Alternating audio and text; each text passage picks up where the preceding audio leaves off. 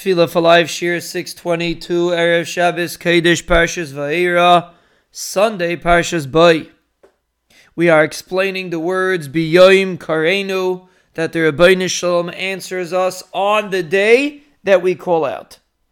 Every tefillah brings a response from HaKadosh Baruch Hu. And not just a response, an immediate response. The Ribono Shel Olam responds immediately after we daven Biyoim Karenu.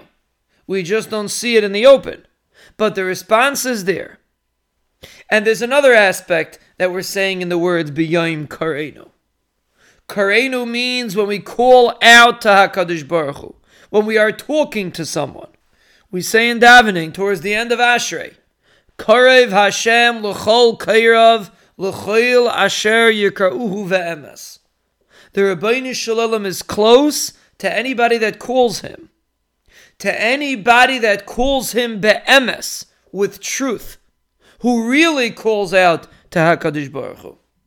If you call out to HaKadosh Baruch Hu, HaKadosh Baruch Hu is close to you.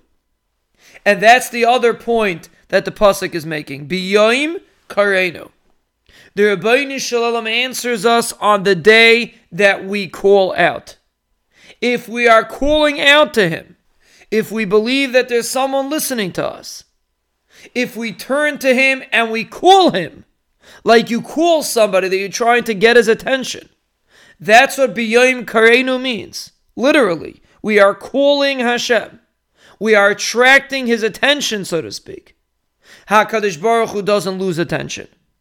But when we daven, we are ma'ir the midah of HaKadosh Baruch Hu paying attention, so to speak, to us.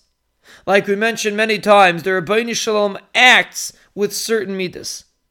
And just like when you call a human being, you attract his attention. When you call out to the Ribono Shel Olam, the midah of Hakadosh Baruch Hu's attention is attracted to you. And that's why we use specifically these words. B'yoim kar'enu.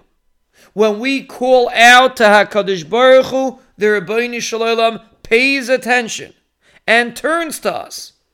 And not only does he turn to us like we explain, he turns to us immediately on the day that we call out. But we have to call out. And that's what the end of the Pasuk is saying. You want to be Zeicha to Yeshua, you have to talk to HaKadosh Baruch Hu as if he's real, as if he's listening. Call out to him. Tell him what's bothering you.